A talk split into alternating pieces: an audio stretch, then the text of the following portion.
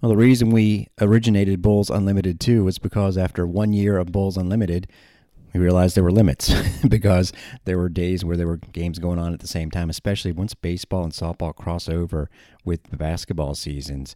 And that was kind of a frustration for that year. And like, well, why don't we just originate a second channel now? There are 95% of the days where you're not going to have two games going on at once, maybe higher than 95%. So we have to come up with creative ways to mix up the programming sometimes, but it's always good to have an option. And in the case of Sunday, the original reason for two USF 24 7 channels on your iHeart app came into play is because we had two teams playing at the same time, and it was enjoyable to be able to have Jim Lauk get into the booth for volleyball, and yours truly was at the Corbett Soccer Stadium. We'll tell you what went on this weekend for both of those teams, but let's start off with the team that got the W on Saturday night and talk about a must win. It was, and the men's soccer team of Bob Butehorn pulled it off. They had lost their previous game to Tulsa, and this game was close well, until it wasn't, it was nothing nothing at halftime, which was a big time improvement from the time that the Bulls started off at home against Tulsa down 3-1 at halftime. This was nothing nothing and then Tulsa just started to get the ball rolling and they scored 3 goals within a span of about 7 minutes and ended up beating the Bulls 4 nothing. So USF was 0 4 in the conference going into Saturday night. And what I've been saying all along and all of this has kind of changed is that it was clear that it was going to be Tulsa, SMU, UCF as the top three. And then that fourth team to get into the American Athletic Conference tournament was going to be whoever performed basically best in the games between USF, Memphis, and Temple. Well, unfortunately, what's happened since then is Memphis has gotten on a roll. Memphis has actually beaten SMU and UCF. The enormous win was by Memphis over SMU. We'll detail it for you on Around the American. But the upshot of that is, even though the Bulls got the big win Saturday night at Temple, details in a second, Memphis all of a sudden is actually in a three way tie for second place and six points ahead of the Bulls as we are at the midway point of the men's soccer schedule as far as conference goes. You play everybody twice, so that's 10 matches. So halfway through, the Bulls are 1 and 4 and essentially two wins behind Memphis. So one or two things is going to have to happen. The Bulls are going to have to beat a UCF or an SMU, or they're going to have to sweep Memphis. And guess what? They play them Friday night at home. Of course, we'll have that one for you on Unlimited. That becomes a must win, in my opinion. And again, we'll detail what Memphis has been up to, but let's detail what USF did on Saturday night at Temple, winning three to nothing. They, for the second time this year, benefited from getting a red card on the other team in the first half, but by then the Bulls had already taken the lead. Shagun Afolabi scored on an assist by Shion Soga, and the Bulls really started off strong in this game. Temple came in with a record of 2-5 and 2, and like the Bulls were 0 and 4 in conference. The big goal was late in the first half, and it was a rocket shot by JT Copper. Basically, Temple let him dribble the ball near the top of the box, and he took a couple extra touches and just ripped it into the upper left and already down a man. That was pretty much it for the Owls. Then it was great to see Enrique Galina, who had missed the last game, get in on the action and score on a free kick, a dandy about 50 minutes in. And from that point on, it was all in the Bulls' control. They get the win three to nothing. Also, Kazuna Takase was able to play for the first time since very early on in the season. He had been injured. Remember that game against Clemson? He was replaced at halftime basically he had an injury and he told Bobby, I don't, I don't have the spring. I can't make the saves I need to make. He voluntarily, and this was smart, and a smart kid is Takase, pulled himself out because he just couldn't perform for his team. Well, he performed for his team in Philadelphia to the tune of four saves. So the Bulls get the win, and again, they will be going up against Memphis on Friday night in their next action. A huge and yeah, must win because if you get into the conference tournament, you're two wins away from the NCAA tournament. It's going to be too difficult game. Yes, it's going to be two difficult opponents, but you kind of know that coming in. It's going to be the same way for everybody in that situation. As far as the women goes, well, their hopes for making the conference tournament are no problem because you have nine teams and the top six get in. The Bulls' goals are always higher than that when it comes to the women's side because they've become accustomed to winning the conference tournament. And it would help if you can get the top seed because the top seed gets to host. Top two seeds get a first round bye. But thanks to what happened over the weekend, now they're pretty much in a tough spot for getting that number one seed. They, ironically, are going to have to win against Memphis. They'll be playing them this weekend on the road. We'll talk more about that later in the week. But right now, the Bulls, even though they're in second place in the conference, got to feel like they left some points on the board. And what's been going on all year long with the team kind of bit them on Sunday, and that is a slow start and it's been wonderful that the Bulls have been scoring all these late dramatic goals, two in overtime with about a minute to go. We definitely want to mention what happened on Thursday night in Orlando. That was a big win for the Bulls. Sydney Martinez was great in goal. Sidney Nasello assisted both goals. First of all, a wonderful volley in the first half on her cross to Lucy Roberts. What a fantastic goal. She's a defensive player, but she's been coming up on that right side and blasted that one in. Then after UCF answered and frankly was outplaying the Bulls in regulation, the Bulls took it to UCF and got rewarded with about a minute to go in the second overtime. Nasello on a great buildup from Rosalia Molino Gonzalez, who essentially held the ball for about 50 yards and then dished it to Nasello. Crossover, Sarita Thurton gets ahead on it, and then Emily Lejmeri, the freshman, gets a fantastic strike. So the Bulls came in with all the momentum on Sunday, but they just couldn't take advantage of it. And it doesn't help when an early mistake gives your opponent the lead. This SMU team has been fantastic. Having said that, again, just 1 1 and 1 in conference play. And if they were to lose this game, oh man, that is a fluky goal right there. As I'm talking about SMU, what a break.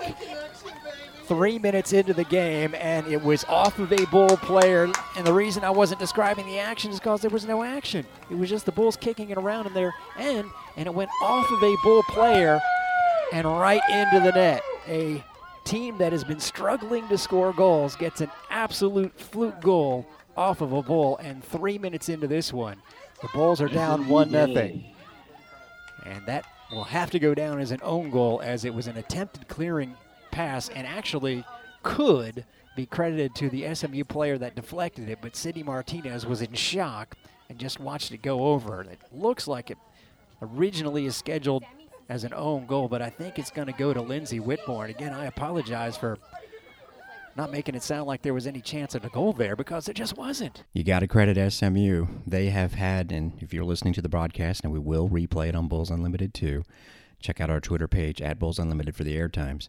I talked about how SMU came in with the 15 ranking. They had lost their previous game to Houston. They had tied UCF before that. But during a six match winning streak that included some very impressive wins against teams like Oklahoma State and Rice, they had some games where, frankly, they got outplayed and still won. Basically, just taking care of their opportunities, which were limited. There was a game which I still can't believe where they got outshot 21 to 3, but won 4 to 2 because there was an own goal in there, and obviously every chance they got, they scored. Well, that was not an own goal. That was a player purposefully trying to block the ball. You can't really call it a true shot, but it went into the net. And then the Bulls had plenty of time to come back, obviously. Best chance in the first half came courtesy of a great pass from Vivian Bissett. Kiara Hahn had a good look on goal, but just couldn't quite finish the deal. No one really making themselves available. Dennis, therefore, has to drop it back in the center of their park to Bissett. Oh, good long ball, and Hahn's up there. This is a chance. One touch. Oh, and a save by Sutherland. It could have been dealt with better by Hahn, but what a ball and what a run. And frankly, she saved it. I think that ball would have been cleared either way by a Mustang because it just didn't have much pace on it. And really, the Bulls didn't have a ton of chances in the first half. On the other side, Wayne Bellata, who's an outstanding sophomore, hit the post, so really, 1 nothing was okay. And then in the second half, unfortunately, a similar situation to the first goal doubled the lead for the Mustangs. And SMU actually has numbers, so it would be behoove the Bulls to win the battle there. And Leah does, but sends it back dangerously to Sydney Martinez, and she almost loses the ball. This is going to be a goal. Unless it goes wide, it is not. And a misplay by the Bulls. They have absolutely given Lindsay Whitmore two goals. That's when it officially went from the games that we've been seeing, which is Bulls either behind or tied late, and you had a feeling they were going to pull it out to uh, officially, two goals is too much to overcome against an SMU team that came in having just given up six goals all year in 10 games. Well, the Bulls did pick up the pace. Again, it was too late. They've had their share of games when they outplayed the opponent and just felt unlucky they didn't win by more. clinch it earlier, this was not that feeling. They got it started too late, but still had some great chances. Madeline Penman Durston whacked one off the crossbar. Sabrina Wagner hit the crossbar. Oh, as a steal by Lincoln. She's got Penman in front of her, gets it to her. Penman strikes it from the left side, and it's off the crossbar. Rebound chance for Kavanaugh. Saved. What a shot by Penman. What a lucky break for SMU. They have Again over to Wagner, who could have a shot this time. There's no one on her. Gets it in, crosses it, and it hits the crossbar. Are you kidding? And then Penman Durston knocks it over. It is officially not going the Bulls' way.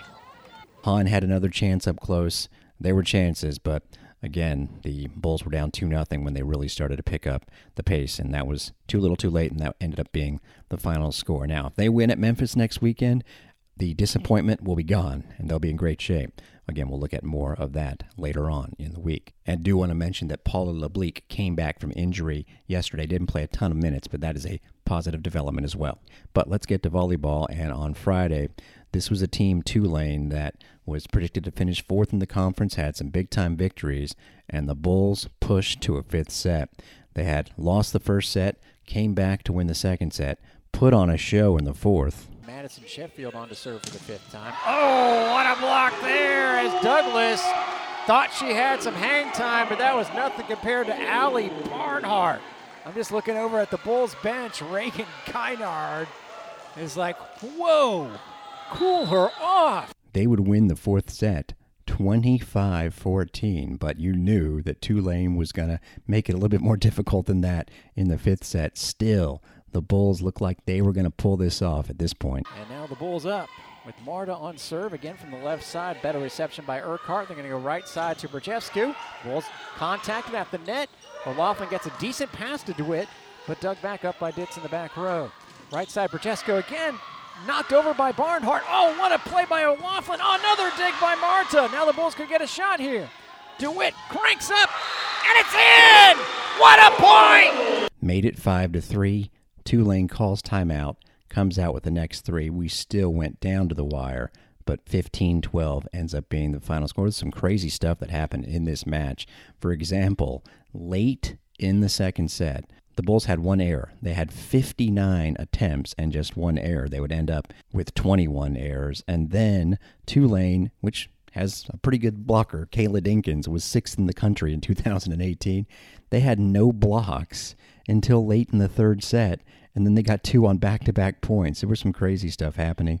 It was really good performance for the Bulls. Marta Cvitkovic had 15 kills, Tizzy Pugliese with 14. They both had 10 digs. And speaking of digs, Cece Clausen needed 15 to become the second all-time leader as far as USF history in digs. She ended up with 18, so well done there.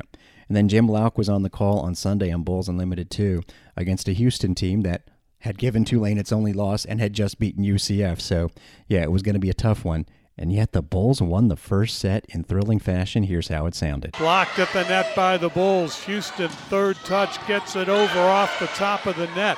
Bulls recover. They get it across on three. Now Houston setting up. And this one is going to be touched by the Bulls. It's Houston's point, and we're all even at 24. Remember, you have to win by two points. Bulls with the set. Here comes DeWitt, and it's blocked by the Cougars, and all of a sudden, it is set point for Houston. Into the net. It's a service error. We're even at 25. What a big mistake for Houston, and the Bulls have some second life here. Now the Bulls with the setup for DeWitt and sails wide. It is out and it's back to set point for Houston at 26-25. Here's the serve off the top of the net. It barely got over, and the Bulls respond with the point. Coming in from the right side, TZ Pugliese ties it again. It'll be Pugliese toward the back line and into the net, and that'll be Houston's point. Houston knocked that ball just over the net, and everybody kind of got tangled up, and nobody was able to make a play on the ball. So now the third set point for Houston. Clausen gets it started, and the Bulls get the point again. Amiri Hendricks Walker makes it 27 27. Cvitkovic again, and it is out along the far sideline. Back and forth we go, and now it's Houston up a point with the serve. 28 27. Toward the back line, Bulls get it in play. Dug out by Houston, but that is going to be a point for USF. That ball wound up near the stands. And again, the Bulls fight off a set point. Sheffield gets it across. Dropped over by Houston. Now the Bulls recovering.